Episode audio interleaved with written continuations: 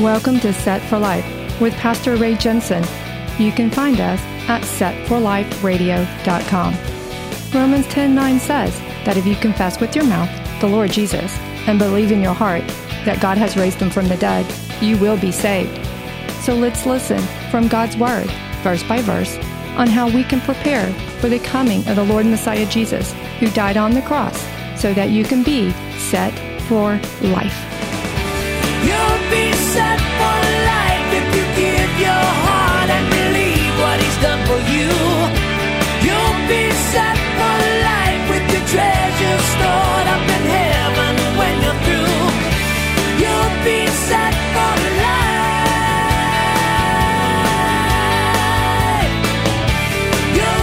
talk to you about what I used to do for a living in radio.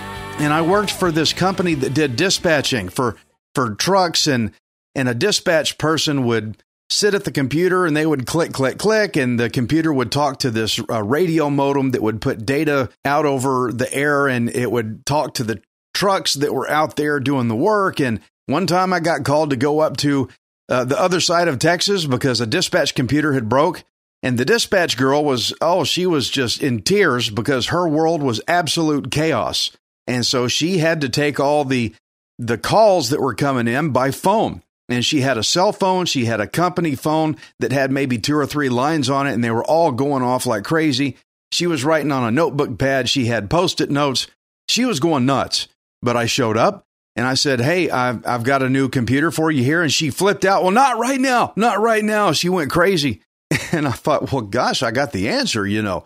I couldn't squeeze in behind her desk to replace the broken computer because of the way her desk was positioned against the wall. So I said, I've got the answer. Let me in. And she goes, I can't right now. I'm too busy. I'm too busy. And she was just writing away and writing away.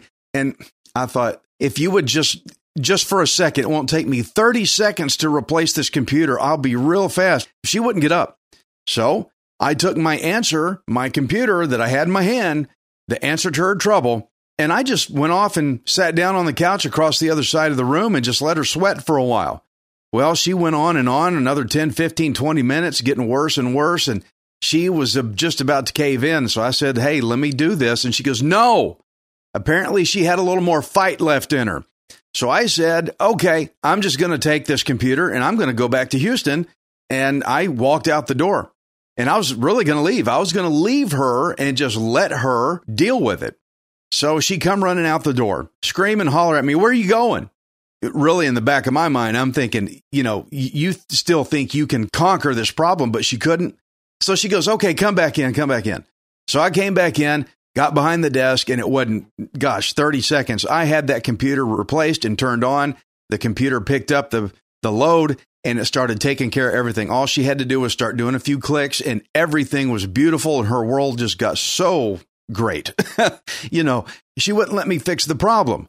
And I thought it necessary to let her sweat and even leave. I thought, well, I have no intention of helping you if you still have more fight in you. Uh, maybe I should leave until you understand you can't do it.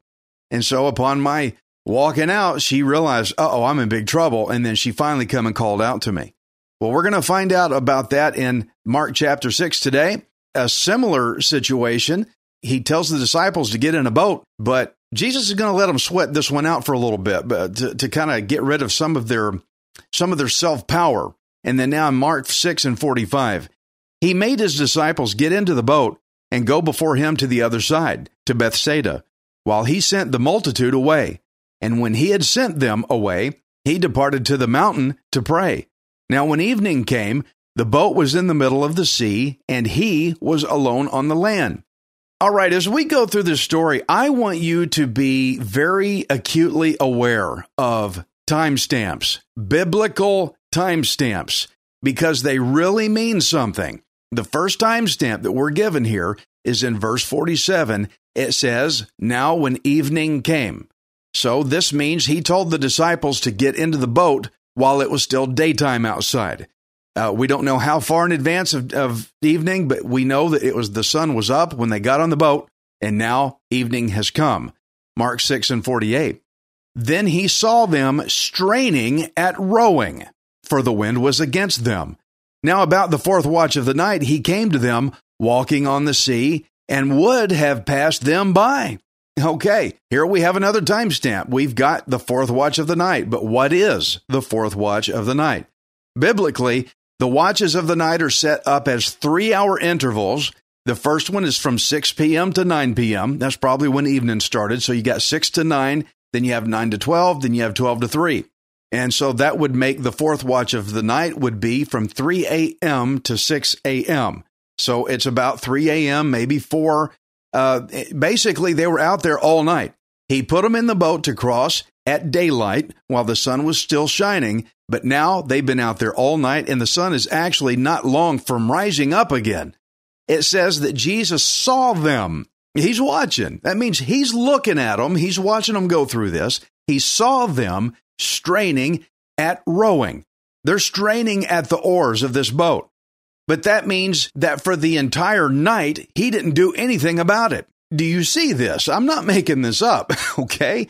He saw them straining at the oars all night long, hours and hours and hours, and he didn't do anything about it. Now, I've been to the Galilee. It's the Galilee's not real huge if you've never been there. It's a big lake, but you know, it's not super super huge.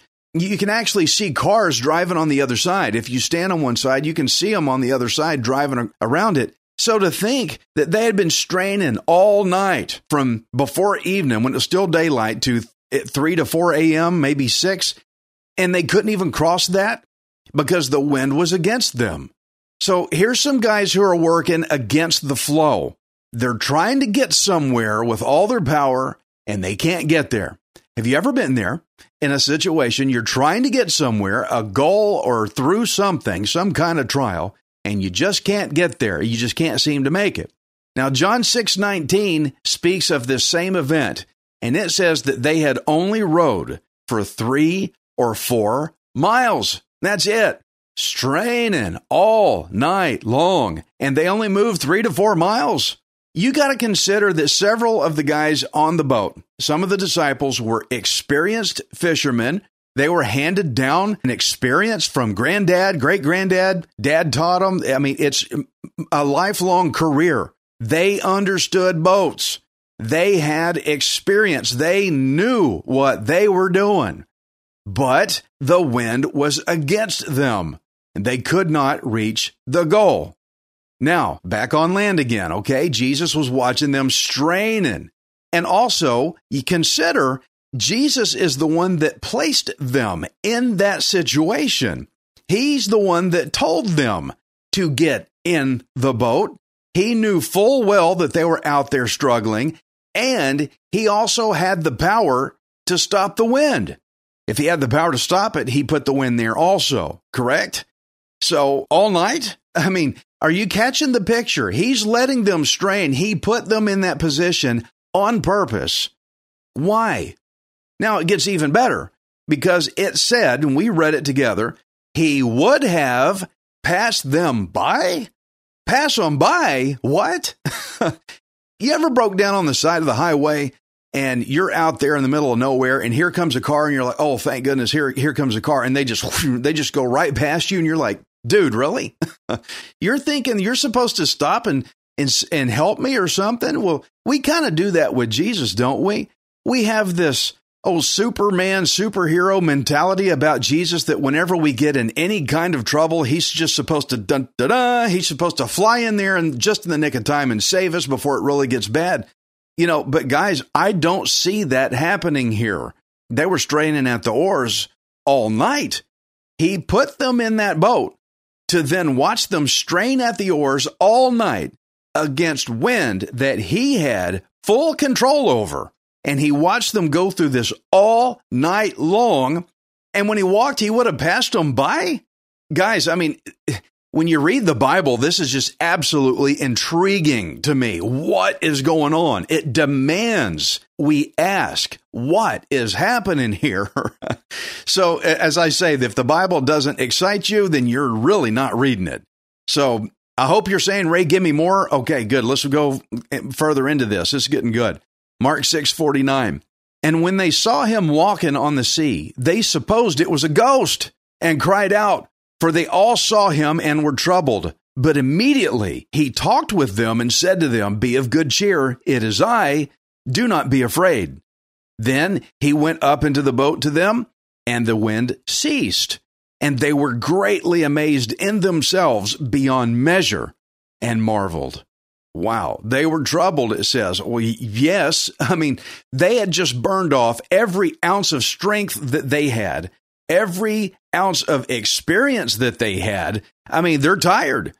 And they had been taught their whole life how to handle boats. They knew the Sea of Galilee. They knew how things worked. They knew the currents. They knew the wind. They knew, but here's this wind against them, and they all night they can't get anywhere, and Jesus is going to pass them. What happened? You know, they probably felt like failures because they just still could not reach their goal. They made absolutely no progress at all. You ever felt like I'm a failure? Gosh, that's where they felt right there. I have failed. I can't get where I'm trying to get to. And on top of it, here comes a ghost to get me. Everything is against me that can possibly be against me, and I can't do anything about it. I'm, yeah, they were troubled, all right. And I know you've been there. And so they had just come to the terrifying realization that their best was not good enough. But friends, it's when we discover that we are not good enough, is when we discover that we need a savior. You know, you got people always telling you, "Oh, you're you can do it, you can do it." The triumph of the human spirit, right? No, I'm going to be the first guy to tell you you're not good enough because I want you to know that you need Jesus. And here comes Jesus with power and encouragement because he came to them and said, "It is I, do not be afraid." and the trouble that had been so fiercely against them ceased when Jesus got into the boat. Now, that's a great story, but there's something that changed here. What was the big change that happened between verse 48 and 51? What changed from the time when Jesus was intending to pass them? Remember, he wasn't going to stop, he was going to pass them by. So, if he was going to pass them by, but then he ended up getting into the boat with them, something in the equation had to change somewhere. If the Lord was not intending to go to them, then how did they get to the Lord? What changed? I'll tell you what changed. The disciples are the ones that changed. If their path was not going to intersect with Jesus' path, then the disciples had to change and come to him. They went from fear to listening because Jesus said, Have no fear. And also, they went from straining at the oars, oh, straining all night, straining all night, to making a course correction and turning. They had to turn the boat towards Jesus. Now, there's a word for turn. It's rated R. It's restricted because people don't like to hear it. They don't want you to tell them about this. It's the word repent. Repent means turn. It means stop doing things your way and start doing things the Lord's way. Repent means to turn. So they had to make a course correction in their boat so that their path would intersect with Jesus.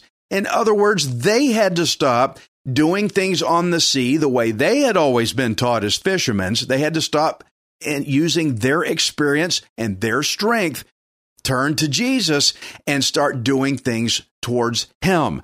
Turning to the Lord was the pivotal point in which the whole story changed.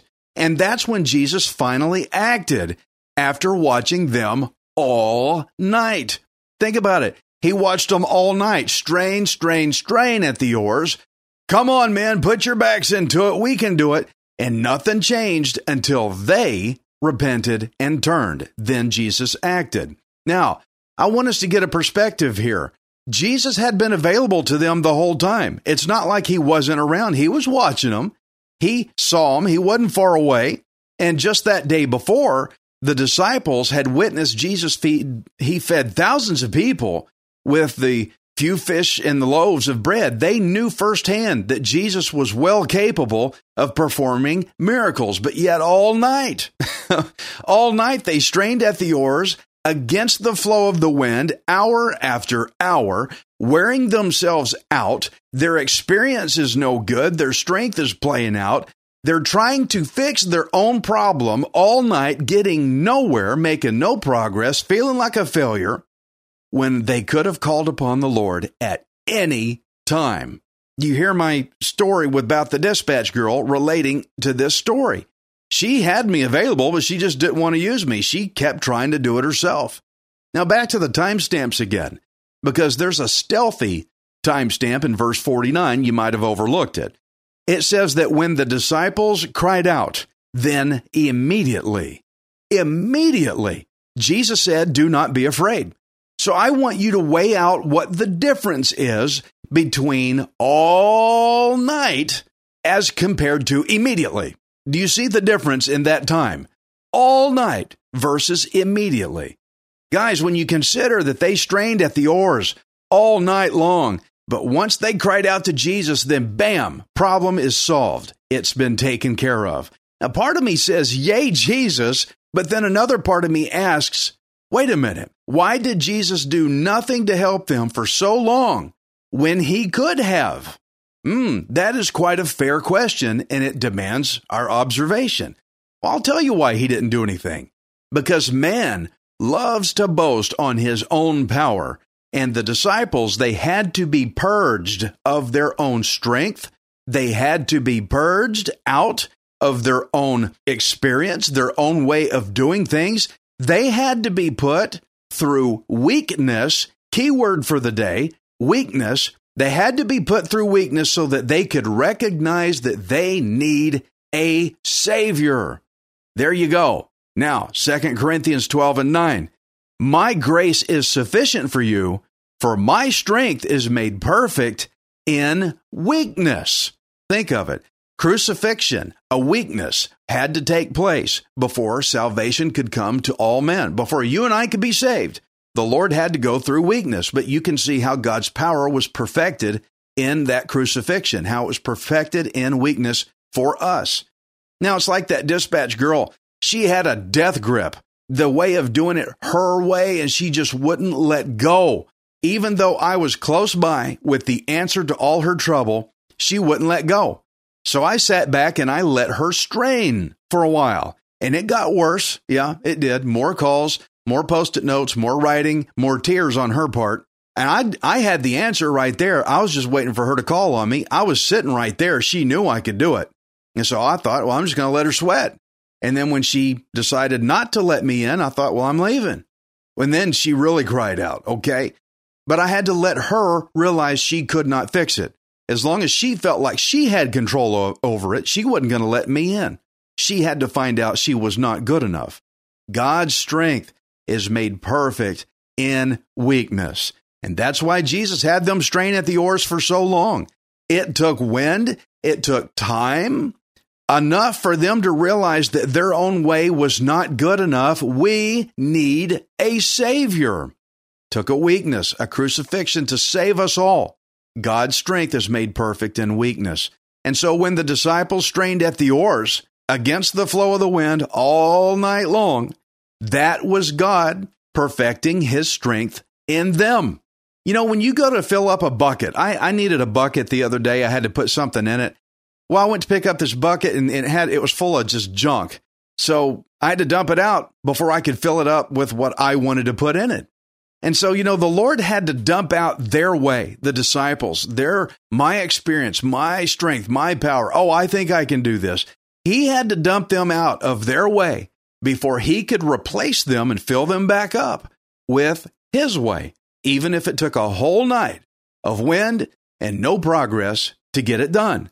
So now I want you to turn to Matthew 14 22 because Matthew recorded a little bit more about that night than what Mark did. Let's see what it says. And Peter answered him and said, Lord, if it is you, command me to come to you on the water. So he said, Come. And when Peter had come down out of the boat, he walked on the water to go to Jesus. But when he saw that the wind was boisterous, he was afraid, and beginning to sink, he cried out, saying, Lord, save me. And immediately Jesus stretched out his hand and caught him, and said to him, O you of little faith, why did you doubt? And when they got into the boat, the wind ceased. Then those who were in the boat came and worshipped him, saying, Truly you are the Son of God. wow. why does it take us this much this much stuff to wake up and smell the roses? You know, guys, always remember in every Bible story when you want to fault the Lord, well, why'd He make them wait so long? Hey, you always remember we're the sinner here, not Him. Okay, so Peter walked out to Jesus, but then he lost his focus. He lost his focus when he started looking at the wind. He probably saw the waves and he looked at the problem and when he looked at the problem instead of on the Lord, that's when he sank into the very trouble that he was afraid of. Friend, let me ask you a question, if I may. Is your mind always going round and round and round over your problems? I know there's a lot of them out there. I know you've got a lot of personal issues as well as there are national issues and world issues. But let me ask you, does the problem keep you awake at night? Does the problem that you've been trying so hard for so long to fight against keep you up at night? Does it swim around in your head all the time, that big problem? If it does, it owns you. It owns your focus. It owns your attention. It owns every bit of energy you have, and it will sap you dry until you have nothing left. Can I make a suggestion? You need your Savior. You need Jesus Christ. Move your focus from the problem and put your focus on Jesus. And just like the text says, immediately when, he cry, when you cry out to Jesus, immediately he will stretch out his hand and catch you. Now, you might be wondering, how come Jesus hadn't acted yet? I've been waiting on Jesus all this time. I have been straining and straining at my own oars of my own trouble, my own trial, this thing I've been going through for so long and it's not going away. And Jesus hasn't acted yet, and I'm waiting on Jesus. Well, wait a minute. Perhaps Jesus is waiting on you to get your mind, your focus, your get your faith onto him He's waiting for you to look at him. When Peter looked at the problem, he sank into the problem. But when he cried out to Jesus, he grabbed him and said, You have little faith. Why did you doubt? You know, you might be thinking you've been waiting on Jesus. I think perhaps Jesus is waiting on you. He's watching. He's not far away. He's got power over your situation. So why am I going through it? Because he's waiting on you. As long as the problem owns you, you're going to sink in it. But as long as Peter kept his eyes where? On Jesus. He walked through the problem. He taught Peter, you need to look at me while you're having problems. Look at me and you'll walk through it, even if they don't go away. You see, I think we often make a mistake in our prayer. We always pray, Oh Lord, please just get rid of the problem. And then when he doesn't take the problem away, then we get mad at God for it. But we often say, God, when will you? When is it leaving? I want this problem out of my life. Oh, this trouble. Oh, Lord, when are you going to get the problem away? Oh, Lord, the problem, the problem, the problem, the problem, the problem, the problem. And there you go. Your focus is in the wrong place. When our prayers are all about the problem, when our prayers are all about the trouble, then that means our focus is more on the problem than it is on the Lord God.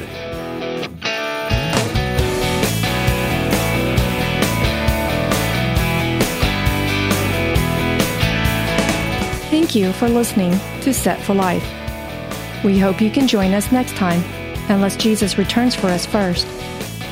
Set for Life is the radio ministry of Pastor Ray Jensen. We invite you to subscribe to our podcast at setforliferadio.com. Hi, this is Ray Jensen. Thank you for giving me the opportunity to encourage you in God's Word. If the Bible doesn't excite you, then you're not reading it. I want you to remember that you are not worthless. You are priceless.